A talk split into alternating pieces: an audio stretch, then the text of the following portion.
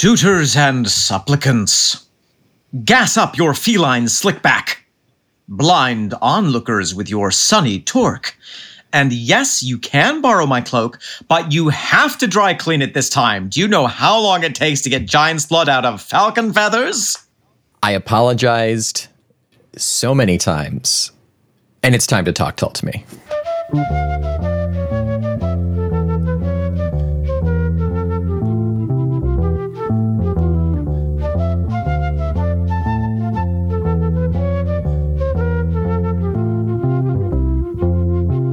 Welcome back. I am Omen Thomas Sade. And I am Nick McGill. Together we are Feckless Momes. And this, my furry babies, is Talk Tull to Me. An after battle Twitcher party in the heavenly fields of prog rock, in which navel down Nick and over brooding Omen will take turns butt incubating every single track that sexually dimorphic rock band Jethro Tull have ever evacuated from their collective from their collective cloaca.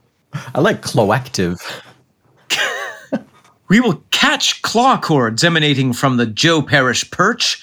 We will hark to the reverberating sounds of Scott Hammond's hellacious hallux. And we will gaze in amazement at the flexibility and suppleness of David Goodier's gape flange. And finally, we will ogle the open keyed octogenarian Ian Anderson as he conjures phantasms, both feathered and foul, to prove once and for all that one Ian in the hand really is better than two in your bush. You kind of changed it up a little bit. You, you threw the Ian in very at the, at the very beginning. I like it. Kept me on my toes. Kept all of our listeners on their toes too, I'm sure. Kept you on your claws. That's right. My dainty little claws. I discovered that the width and breadth of bird terminology and birder terminology is is horrifying. It's chasmus. Yes, yeah, I fell into the chasm, Yeah. The the birder chasm. the bird chasm. Nick, speaking of birds, tweet tweet, what do we see in our binoculars this very evening? Well, we are going to be looking at some feathers for sure. We are looking at the fourth track off of this brand new album. We are now officially, last week we were a quarter of the way. This week we're a third of the way because math. Wow, good on you. Let me fill up my drinking horn and let's have a listen to The Feathered Consort. Yes, indeed. Let us.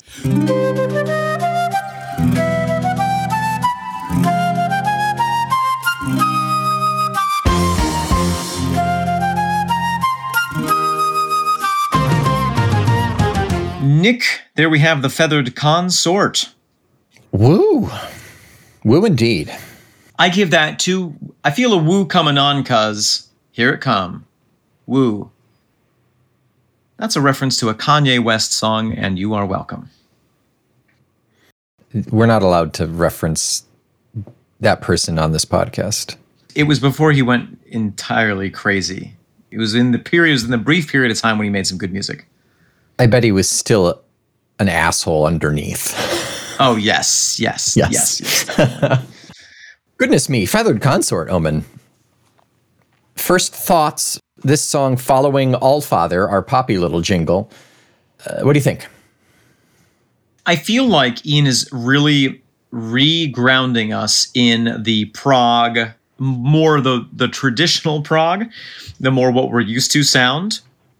Coming from All Father, which was the the pop hit of the decade, dropping into Feathered Consort, I feel like it is more what we would expect rhythmically and in terms of tonality and and melody. Mm-hmm. That being said, the question is is it successful? Where does it really take us? Where do we find ourselves with this song? And I am not sure about that. I think it's a stepping stone to get back into the heavier stuff. I think we we had Voluspo, which was like a, a nice little appetizer, straight into to Ginnungagap, which is a beefcake. Yes. Then All Father, like bop into the pop, and then Feathered Consort is kind of the gradual step out of that pool of pop to then jump into Hammer on Hammer. Yes, it's serving us mystery. it's serving us fantasy. It is a little bit capricious, may I say? You mm, did you fill out the form? I filled out one of the forms. I'm not sure. Listen, don't It's- tell my lawyer that I said capricious. It needs to be in duplicate. Yeah. It'll be our little secret. Yeah, capricious is actually a, a very good good way to put it. This is more if last week was like pop with a tull pop crammed into a tull shape, this is Tull with like a little flavor of pop. It's less intense pop wise than it was. So we're starting to get more into that variety and that feel of, oh wait, this is Tull. There's something very appropriate about the musical format and the, the structure of this song hmm. because Freya is the goddess of so many different things. And depending on which story you read, she seems to have one personality or another. She's very, I think, hard to pin down in some ways. Mm-hmm. And the structure of this song is the same way. It starts out with that beautiful flute intro that is accompanied, I believe, by Ian's guitar. Beep, beep, beep, beep, beep, beep, beep, beep, beep, bow, bow, bow, with Joe Parrish coming in there.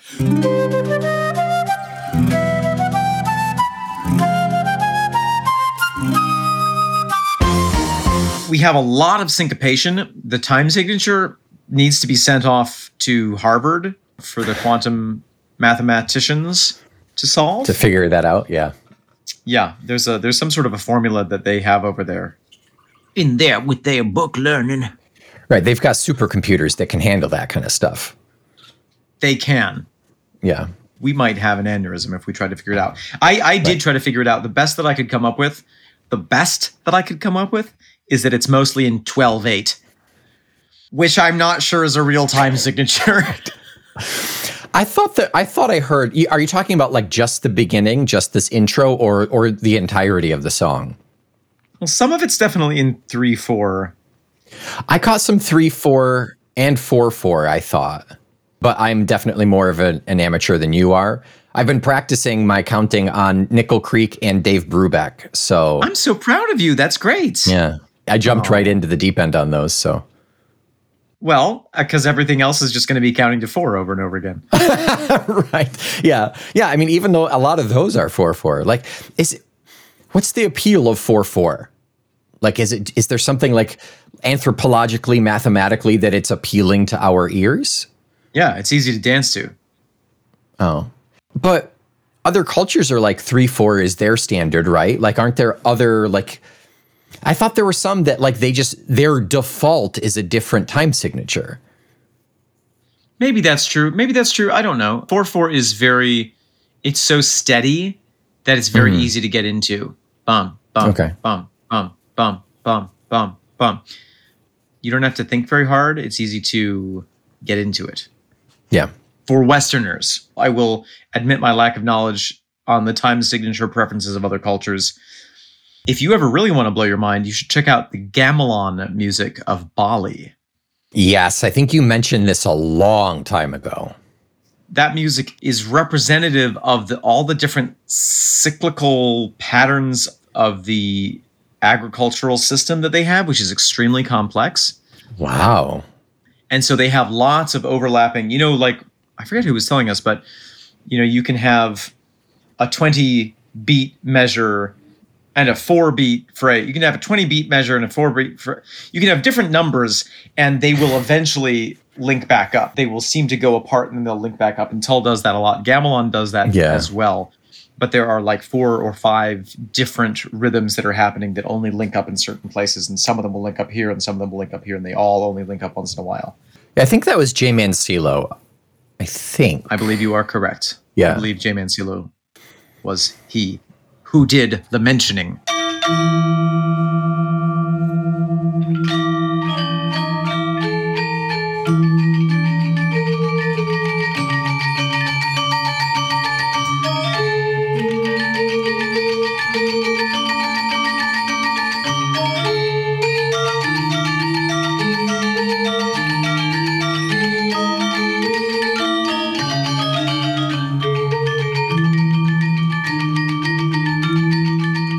Yeah, wacky time signatures, obviously to be expected.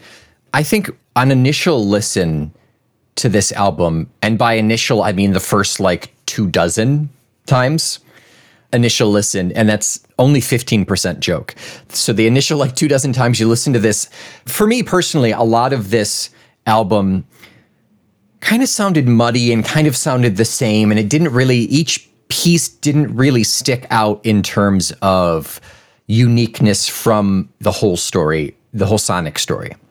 Uh-huh, until you started getting into it a bit more. That's it. Yeah, exactly. Like this song was was a little boring to me until like I sat down and really picked it apart. I think I need to listen to this song 15 or 17 more times because when Yeah. I listen to it, I- I am, I think, a little bit still in that phase of, okay, wow, amazing. You have this section, really cool. You have this section. All of that is really great. What I am so far lacking from the listening experience is that sense of flow of like, oh yeah, it's all it's all designed for this greater experience.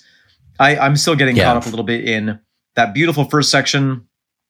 And then we go to the bum bum bum bum bum dum ba dum ba da dum that section, which is so pretty. Feathered consort of and Franz maternal. Then at around 145, we go into kind of a march. Yeah, that breakdown. Oh, it's so good. Love that part.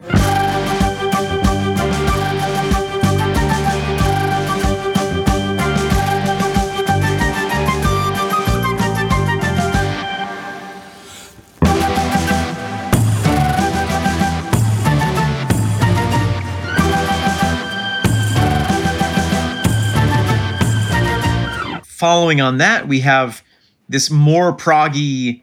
I wrote something V Squarts, and I don't know what that is. It is it is V Squarts, I, I do have to say. I don't. I'm really not sure what that could refer to.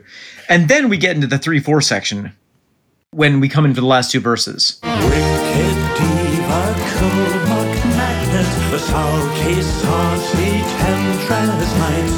Yeah. That's the present day portion. Ian's gloss on the subject. Yeah, every single set of the lyrics, I didn't realize it before. The first three stanzas are that white. So those are the historical. The last two are the pink. So it's the Ian reference. So he built every one of these songs identically in terms of iambic pentameter, tetrameter, whatever he did. Structure wise, every song is this way. And they sound so different. Yeah, it's like they said back in college: two in the pink, three in the historical. We went to two very different colleges. We put four in the historical. Yeah, that Ian part where it gets so that the three four part where it gets so flowy and and kind of dark. I love that sound. I love how he did that. It's very very sweet sounding to me That might be my favorite section. of this song. Yeah, let's maybe let's let me just have another quick listen to that.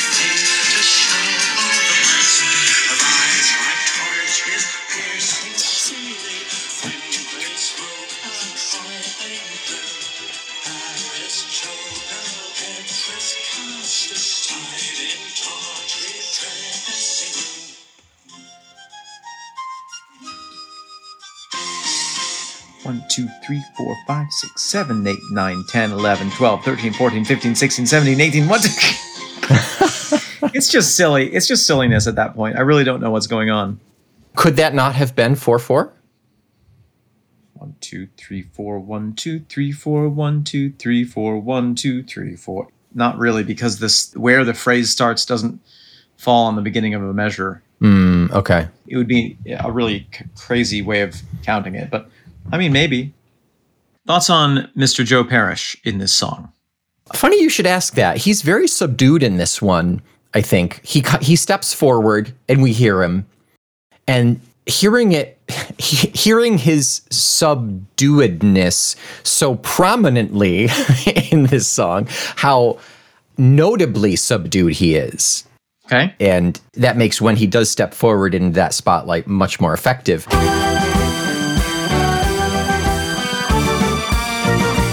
But it made me realize that I feel like it was the exact same way in All Father as well. Like he's he is playing a lot in the back here. Here being this album. I think that what what my observation is with this song as opposed to the other couple of songs we've heard so far is that in the other songs you're right he's mostly playing just a very you know solid supporting role but there are times when he comes out and Ian has been like all right Yeah. Joe here's your here's your moment to rip and he comes out and rips and it's great Yeah. In this song we don't really have a featuring Joe Parrish moment mm-hmm. Yeah. it seems slightly tense somehow slightly not like not relaxed into it like I don't know hmm. Yeah. Much more prominent are the drums in this song. Drums are very nice and splashy. very The synth is too. Got a lot of d- different variety on the synth. I like the synth a lot.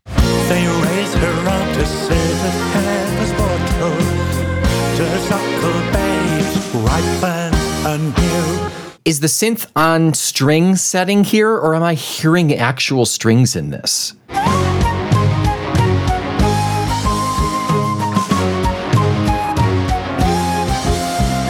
I didn't hear any strings, but that does not mean that they're No. that they're not there. I th- probably think it's the synth. What I heard was the synth, and what I love about the synth setting in this is that my interpretation was there was no attempt to disguise it as a synth. It's just it sounds electric. It sounds nostalgic for that reason. I don't know. There's something nice about it. but nothing too like corny nostalgic like it's a very nice sounding synth it's very very pleasant to hear Tis. yeah it's and it doesn't nothing really comes to the forefront on this song. Again synth and drums are the ones that i hear the most out of other than ian's flute obviously. But that that really makes me think that this this iteration of the band really does well i guess the last one did too I'm just subbing out joe parrish james is really an, an ensemble piece to accompany ian. And it really feels that way. Yes. I want to put a thought into your brain. oh god and then we can think about it during the act break, and then we can discuss it during the second half of the show. Are you ready? i will allow it but what thought do i have to remove to make space for that Uh, anything from your past. I, there's a lot in there that I think you don't need. yeah yeah i could think of a couple of things in high school many things in college yes Take one off the top. okay beautiful My thought is this. It occurred to me when Ian first started playing his flute in this that there is something there is something about the nature of this album, about the music of this album that feels very at the service of. You were just commenting on how the band as a whole feels like they are really there to support and accompany Ian. Mm-hmm. And then Ian starts playing at the very top. And I thought to myself, wow, this really feels as opposed to some of the earlier albums where it was like Ian expressing his inner turmoil, being like, I have so many artistic thoughts and I'm an artist, so I got to express them. Yeah. Mm-hmm. I'm the pied motherfucking piper and I'm going to take you down to Rat Town. this feels like he is at the service of Freya, the goddess. Hmm. And it, a thought occurred to me does this count? Does him playing this music count as sacrifices to these gods? interesting And by extension, does our listening to these tracks count as us sacrificing our ear listening space, the meat of our ear sheep, to these Norse gods? you got to get your ears checked out pronto I, I'm a very ill man. I want you to think about it, and we'll talk about it. But that's that's my thought. Okay. I want you to know that I, I forgot my mother's maiden name for that. And now I won't be able to answer any of my security questions. Oh boy. Welcome back to the halfway point of our show. I can't believe we've made it this far. Nick, have you got anything to discuss here in this liminal space? Nothing album wise, nothing news wise, nothing review wise. Okay. I do have a, a tiny little anecdote that we can throw out. Regale us. This past weekend, Saturday, it is Saturday. It's pretty early in the in the morning. Rook has climbed into our bed with a stuffed animal, and we're talking. I get up and go do. I I start doing chores outside. I come back in, not shortly after. I think I like started the sprinkler. I come back in and I hear, I hear Ginnungagap playing Okay. in the bedroom with Raven and Rook. And I was like, is this Jeth? This is Jethro Tull. This is rock flute. And Raven's Am I being pranked? yeah. Raven's like, yeah, with with utter like disgrace and disdain. She's like, yeah, he wanted to do a dance party to it. and he was he was in her jewelry box, gra- putting on all of her rings and like dancing to it. Oh, wow. yep, that's my boy. I don't know what's funnier that that's what he wanted to dance to or the concept of someone dancing to the song Ginnungagap. I know, right? It was the whole album. I mean, All, uh, All Father came on after it, so like, I I don't know if they requested rock flute. I don't know what because he knows he knows a lot of the albums, at least just by name, if not some of the songs. So it's So it's hard to know how it got there. I can't wait for the Rock Flute Kidz Bop album. Oh God, Kidz Bop. Ugh. A lot of kids singing in unison is terrifying, and then you put it over a pop song. No, thank you. I'll pass. No. Well, good for him for Good living for me. his good for you. good for everyone. Yes, he's he's clearly living his, his best life. And Raven supports that as much as she hates it. That's the role of a parent. That's yeah, that's what it feels like. What you're into disgusts me. How much money do you need for it? What I'm into disgusts me. I can't believe I spent that much money on it. Yeah. Daddy needs a new pair of trousers. Nick, welcome back. It is now the second portion of our podcast here, talking about the feathered consort. That it is. That it is. Let's dive in. I'm sorry. Do we want to address the the thought that you put into my head? Yes. I forgot about that thought. We can gloss over it if you want. That's fine. No, no, no, no, no. Thank you for reminding me about that thought. Yes, I would like to know what you think. Does music count as a sacrifice to a god?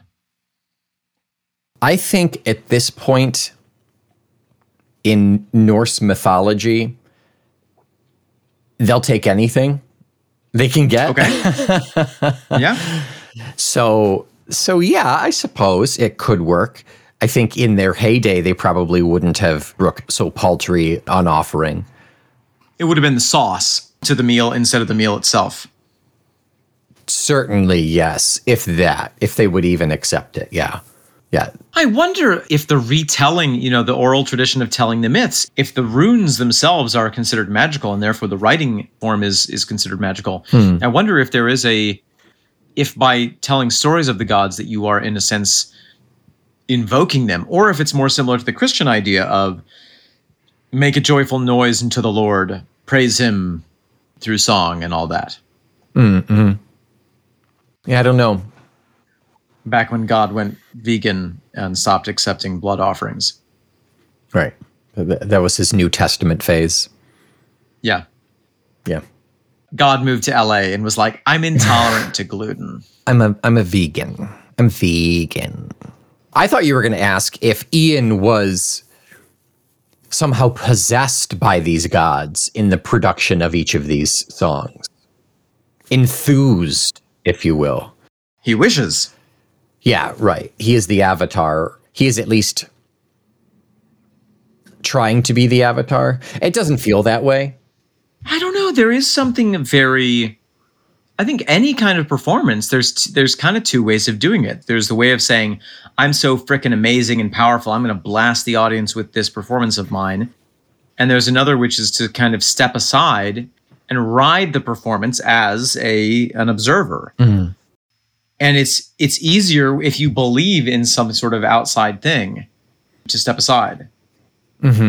that certainly feels more apt in this instance here. You know, Ian is he's kind of stepping in, into his Homeric phase where he's he's simply the mouthpiece for this greater story.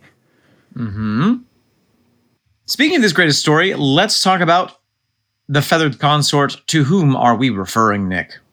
Yes, let's go straight to the little, the tiny little blurb that that Ian put in front of the album. It's uh, the song itself, rather. The feathered consort refers to Frigg, Odin's wife, marriage, motherhood, falcon feathers, weaver, appears to be identical to Freya.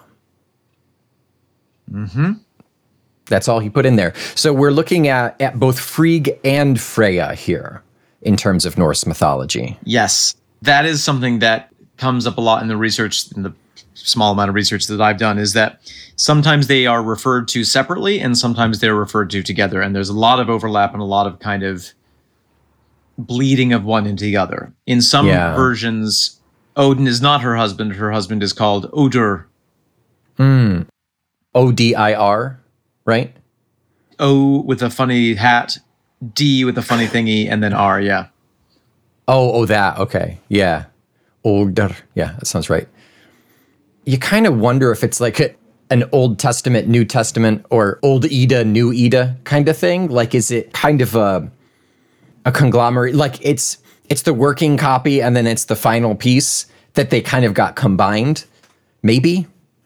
You know what I think is probably more similar to because these myths are so old and went through various translations and kind of skipped cultures, mm-hmm. skipped across various cultures. I think it's probably similar to the Greek gods versus the Roman gods. Mm-hmm. That the mm-hmm. same basic principles are there, but some of the names changed, some of the relationships got switched around because there were, you know, a thousand years separating them. Right. Yeah. Yeah. Yeah. Yeah. That sounds likely. Yeah. so Freya is or Frigg in Old Norse. One of the one of those names means the lady, mm-hmm. and she is the goddess of love, beauty, fertility, sex, war, gold, and Seidr, which is the magic of observing and influencing the future. Yeah. So she's she's taking the spot of she's kind of she's a Hera, Aphrodite, Athena kind of mix here. Yeah, she's the Norse it girl. She's the all mother. She's every woman. If I knew the next line, I would sing it. It's all in me. It is. Maybe I just wanted you to say it.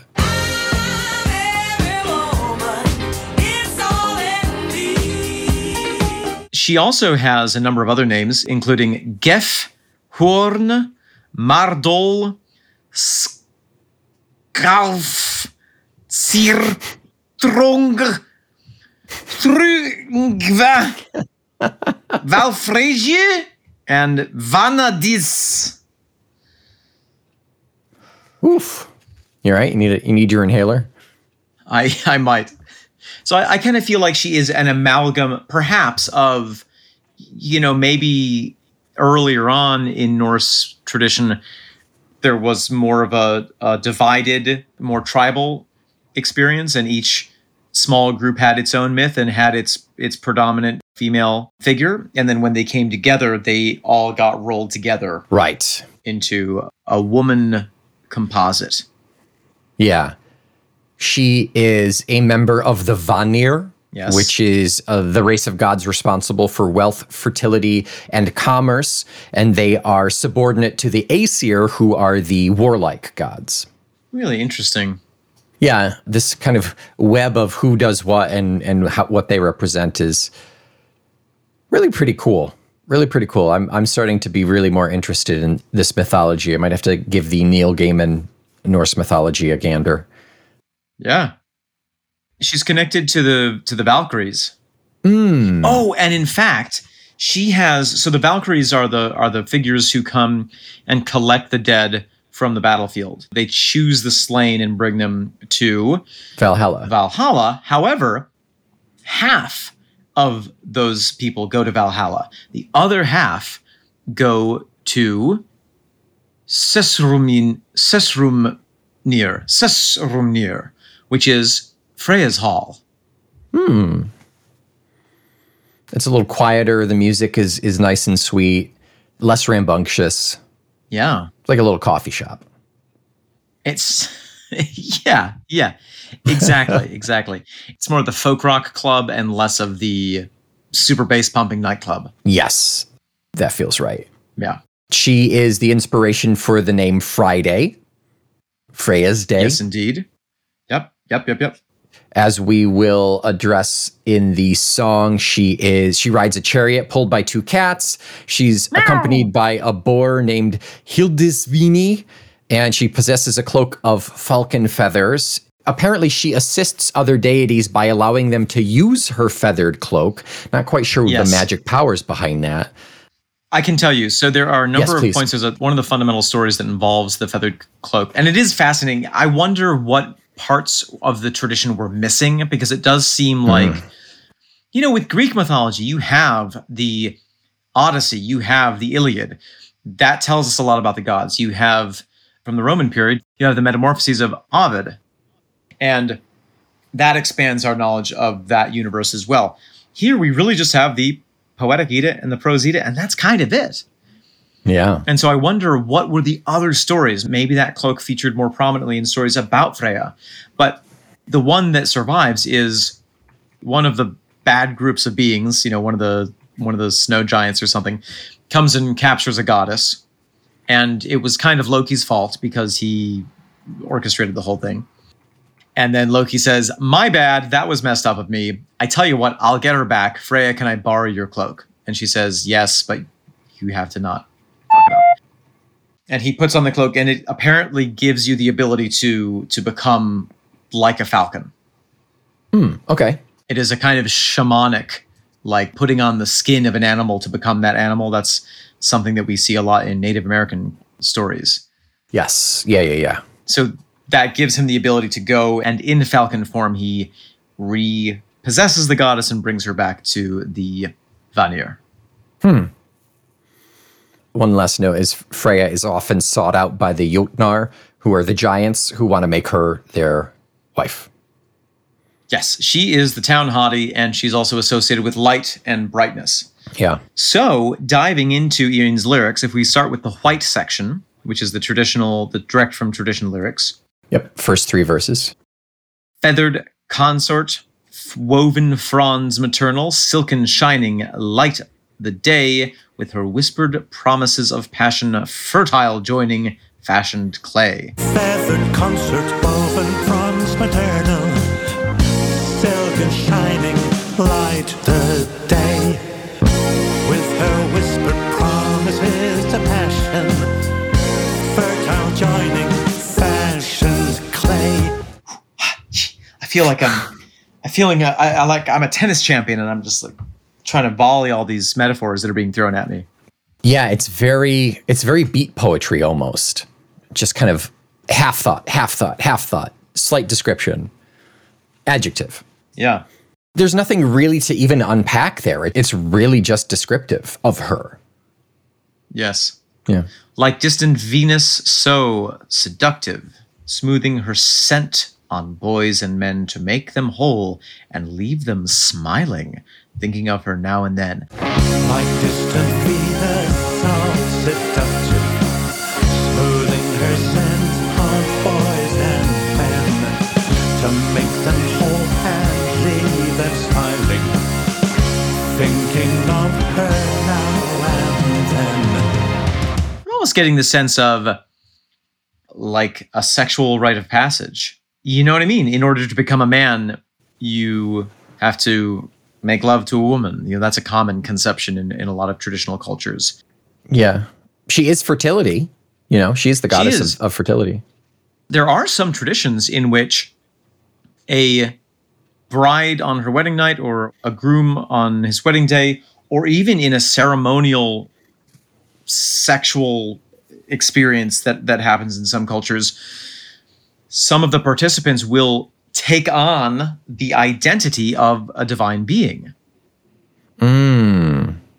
and so I don't know if there's any historical, you know, basis for this, but it would be super Right. hot to imagine like, okay, oh, you're going to lose your virginity. Cool. I will make myself into a, an earthly representation of the goddess Freya, so that you're not only losing your virginity, Yeah. you are losing it to a goddess and all the blessings that come there therewith. What better sacrifice there than that? And what better job for me to take on if I ever find myself in ancient Norse culture? Yeah, yeah. You could be Freya. The Virginity Slayer. Let me get my feathered boa. Yeah, not. I mean, Venus is the Roman version of Aphrodite, the goddess of love, love, fertility. Again, a lot of the Yep. same thing there. Feels like final verse of the history, like really just the descriptive. They raise her up to sit at heaven's portal to suckle babes, ripen anew, while second self, the sultry Freya, rides behind her cats, gray and blue. They raise her up to sit at heaven's portal to suckle babes, ripen anew. While second self, the sultry Freya, rides behind her cats, grey and blue. So that's interesting. There is a sense of her multiple roles. There's a mm-hmm. sense of her being a sexual figure and also a maternal figure. Yeah. That's quite cool. In a lot of mythologies, that is divided into distinct beings. Right. And I do get the sense that there was an amalgamization of goddesses into one figure, and maybe there was one that was more of the sexual energy being and one that was more of the maternal energy being. Not that mothers can't be sexy, they can. I'm married to one. I, yeah, yeah. Sorry, I stonewalled your uh, your thought process there. No, no, no. I just, I just, uh, I'm, I'm, I'm trying to, I'm trying to support your feelings without saying anything disrespectful about your wife, one way or another. You think about that while I let the cat out of the office. Okay. You think about what you've done. oh. Let the cat out of the office is in fact a euphemism. and a nice tie-in with Freya's cats. Exactly. Gray and blue, and he was a gray one. It was one of the gray ones. Yeah, nothing, nothing really more on that. I mean, why not have cats pulling your your chariot, huh? If anything, it is evidence that cats were present in that part of the world in Yeah. ancient times. That's pretty cool. Are we thinking like giant versions of domesticated house cats, or are we t- thinking like panthers? You know? I was thinking regular-sized house cats. Oh. just, just, just two regular. well, magical house cats, of course, but you know, of that size. There is something called the Norwegian forest cat. If you get a chance, you should look up what it looks like because it is adorable and should not be living out there on its own. It looks like it needs snuggles. I'm sure it would absolutely tear my hand off of my body. oh, it is beautiful, Yeah. beautiful, but very pissy looking cat. Yeah. So maybe it's two of those. Okay, I could see that. I thought of like like house cats, but up to like horse size. That makes sense. That makes sense. There's also a connection. You know, we've talked before about Ian using feline energy in his songwriting as kind of a cue for feminine sensuality. Mm, that's true. And it's interesting that we've gotten all the way up to here, and now there is this ancient historical precedent for that. That Freya, who's this sexy, sensual being, is associated with cats. This was 70 years in the making. Like he he planned out the long game to get this song. This song is a punchline that has been worked on for a long, long time. the setup. Whew. Yeah. Wow. So then we move into the pink section. Wicked diva, cool mug magnet. The sulky, saucy temptress lights another lip stained cigarette and turns her face to show the whites of eyes like torches piercing steely. Then gray smoke a coiling plume, Paris showgirl. Headdress casts aside in tawdry dressing room. Wicked diva, mug magnet, the sulky, saucy, temptress lights.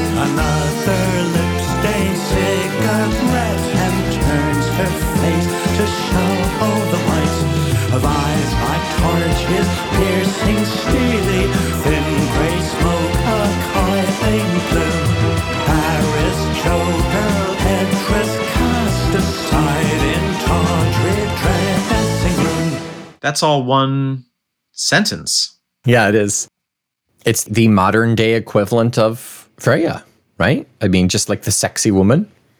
Yeah, and there's something I find it fascinating that he ties this image up with this idea of a showgirl casting her headdress, going from the feathered cloak of Freya to mm-hmm. a, a feathered costume piece that can be removed. Right. That almost he's setting up the goddess and then showing how in modern times someone can put on that persona for their own usage and then take it mm-hmm. off. That's really interesting. Yeah. And it's also it's it's right behind that the last of the historical references. He talks about those two sides of Freya. It's the two sides of woman now, I think. You know, maybe she she's this sexy being and then she takes off her headdress and goes home to her kids. Hmm. So she is that sexy and then the maternal. Interesting. Yeah.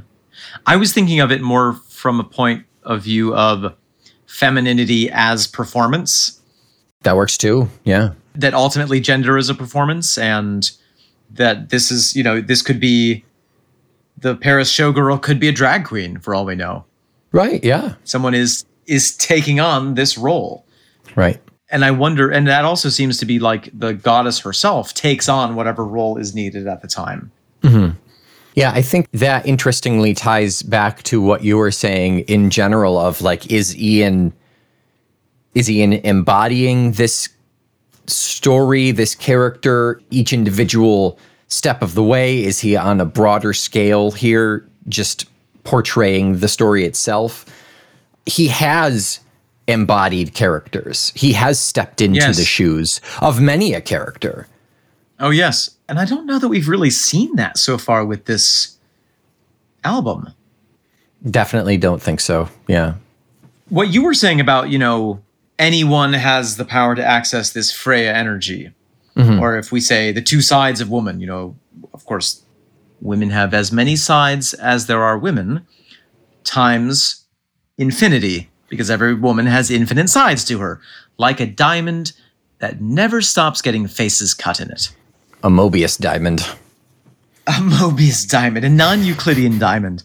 Yeah, there we go. But it actually reminds me of a line from the play that I'm in right now, from Measure for Measure, where the central character is a woman who is literally entering a nunnery. She is a novice and hmm. she's about to undergo the next phase of becoming like the next step up in nunhood, where she can't even speak to men. And her brother is arrested and sends this rascally, handsome figure to go and talk to his sister to try to get her to plead to the authorities on his behalf. Mm-hmm. The rascally figure is me. Ooh. And so Lucio goes to Isabella and says, Hey, your brother's in prison. They're going to kill him because they're being really, they're really following the law very strictly. All hope is gone unless you have the power by your fair grace to soften Angelo. And she's like, What could I possibly do? And Lucio says, Assay the power that you have. She's like, What power do I have? and he's like, and he has this beautiful line where he says, um, "Go to Lord Angelo and let and let him learn to know when women sue, men give like gods." So it's this idea of like, look, if you, you know, you're a woman, go do the woman thing, tap into that energy, Right. take on that goddess power, and you'll get everything that you want. And she doesn't get it yet Yeah. but it's it's an interesting observation that Shakespeare is making about you know the potential in every person to take on that kind of divine energy Yeah. and shake their butts. Shake that booty. And I think in general, I think it's, you said gender is a performance or whatever. Like, I think this, Yeah. this, these two sides, these embodiments of, of Freya could be anybody. Any gender or non-gender, or eh, there there is a sexual side and a compassionate side. And a warlike side, Yeah, right, right. the three genders: sexy, daddy, and beat you up. Sexy daddy army. Sexy daddy army. Those those are your options. That's it. Pick one. What is that? Marry, Mary fuck kill, sexy daddy army. And I think I think we just figured out why it's called the feathered consort and not Freya who named it Friday or all the other Yeah. things that we could talk about with her. Freya of the shiny torque or Freyr cat rider, whatever. The feather, the feathered cloak is that I'm going to put this thing on to become mm. this person, yeah. but I can eas- I can as easily take it off. The fact that she has that feathered cape is really works perfectly in this allegory. Like he takes that Yeah. and fits it in really nicely. And when you say torque, when you say torque, you're saying T O R C, right? Like the I think I'm saying T O U R Q, which is like a bracelet or a necklace. oh, That's pretty much this shape, but it usually has the kind of baubles on the end. mm-hmm. It's a traditional Celtic northern. Sometimes people would wear them on their necks. Yep. You can wear them on your arm. Yeah, we are talking about the exact same thing. I just looked it up. Yeah. Very good. Very, good. Yeah. uh, yes. Yeah. So shiny torque, feathered cloak. Yeah. Cat wagon. Cat wagon. Get on the cat I'm wagon. going to think about this next time, you know, next morning when I get up and I clothe myself in my man skin. I will think about, you know, what is the role that I'm putting on? Think about the man I killed to put on to get this skin. it's so smooth, though. It's so smooth. Well, you're not allowed to get boy skins anymore. The hippies, hippies put a stop to that. The government wants to take everything from us our pate, our boy skins, everything fun. Our avocado toast. Yeah. Nick, anything else to say about the feathered consort? Not a peep. I'm noticing there's not. I'm not getting a whole lot of like, ooh, deep context in these songs. It feels like. It's a very different approach to writing from Ian. I feel like we've never mm-hmm. quite seen this. Yeah. There's still a lot going on, but it it's not it doesn't require that digging that we've grown accustomed to, you know? Or maybe there's something even deeper that we have not yet discovered. Right, right. And that's entirely likely. But I do think it's a different approach to the actual writing that we've not seen before, which is almost hmm. more this he's picked the structure beforehand and is then going through and executing it song by song, mm-hmm. Yeah. keeping in meter, keeping in format. It's interesting. It's interesting. I wonder if in committing to this this structure, this style that he somehow hampered himself. I don't know. even subconsciously, you know, we still have fun time signatures. We still have fun scansion. So there's there are definitely still elements there. Writing under a constraint can be very freeing sometimes. Maybe he hmm. felt like he wanted to explore something different. Maybe he felt like he was bored with his own writing style and decided, okay, I'm going to give myself this hellaciously difficult task Yeah. and then stick with it and is undergoing it as a rigor. That's why it feels so much like a like a musical gift to the gods in a way because it's so like late. It's feel that's interesting. I don't know. Hmm. I don't know. Yeah. This is to boil it down, this is the Lyricon blues. This album is the Lyricon blues. It's what he's so good at as like picking one thing and like really committing to it and doing it damn well. And then Yeah. be like, "Hmm, okay, I did that. Check that off the list. Carry on with the next one. Yeah.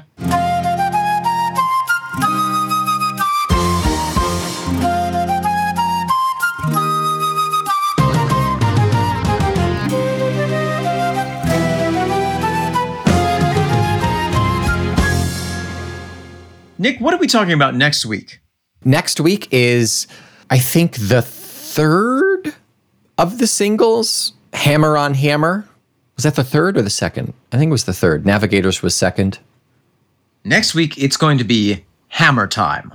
I will find that sound clip and I will put it in here.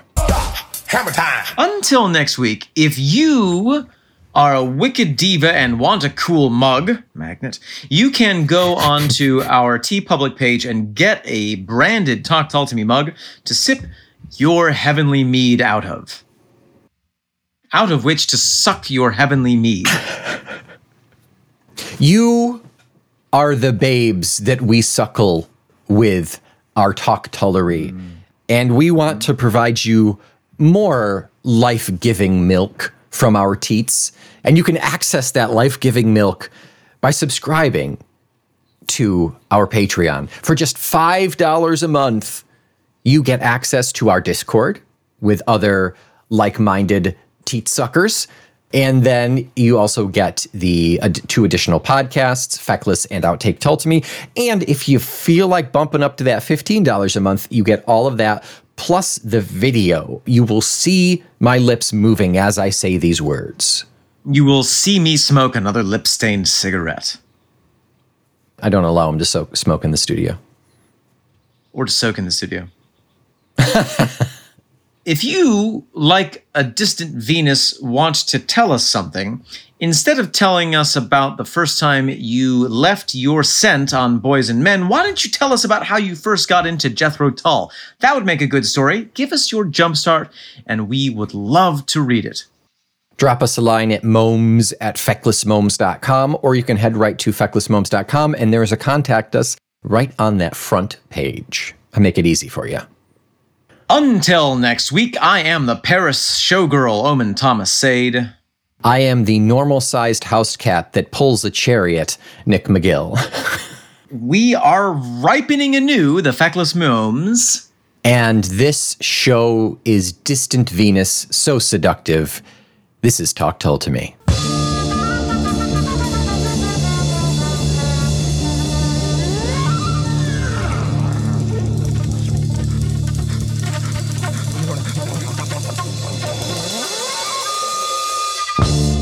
Ah, hello, are you Lars? Yes. I'm the new stable boy. Oh, welcome. You must be Gilfy. Gilfy, yeah, I'm Gilfy, uh, I was told to look for Lars. Good to meet you. Hatte. And um, I wanted to ask, what about happened to the to the last stable boy? Because I understand that this position came up very, how you say, shouldn't late. Yeah, yeah, that did happen. We did forget to feed the cats one evening, and um, oh, the cats, yeah. yeah, and Hans was uh, was the first one to open the doors of the barn, and um, the cats uh, they ate him. Okay, okay. We lay it out. We're be going to be blatantly honest. It's possible. It's a possibility. I appreciate that, and I and I also like the hazard pay. But now, when you say cat, catten, do you mean a hossen? Did I hear you correctly with mine ears? You said catten.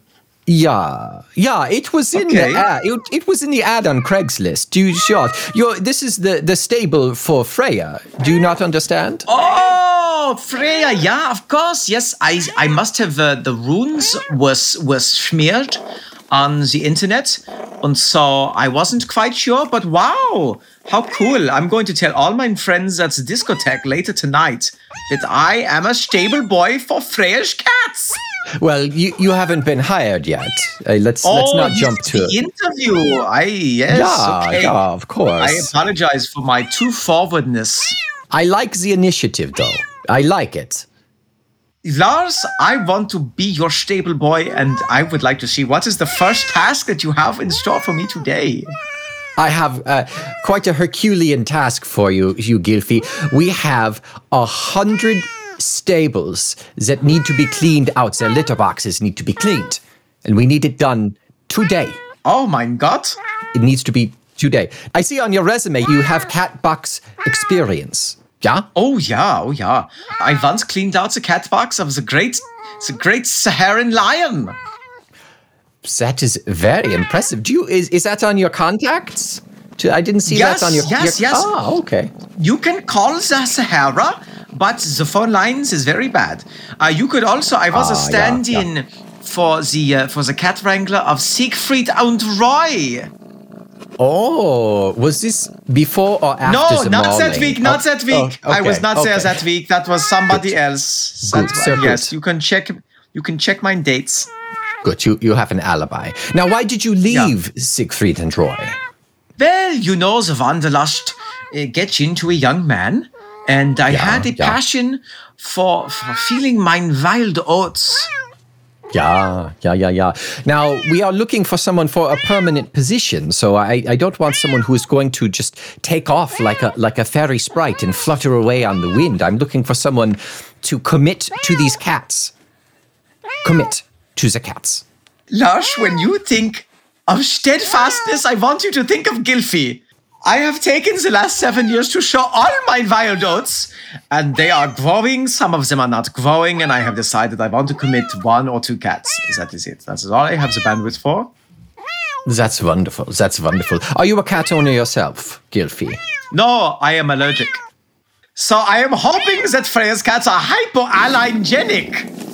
They are touched by the deity, so I, I believe you you should be okay. Ah, ah, Yeah. wonderful. Yeah.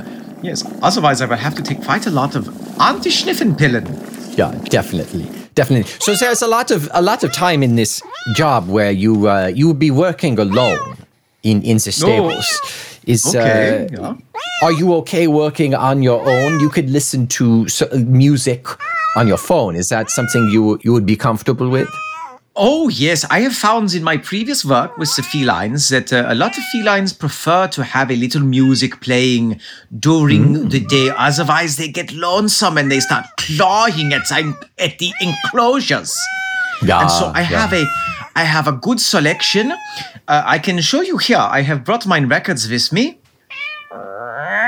I did not request that, but that's uh, that's- forethought. I like that.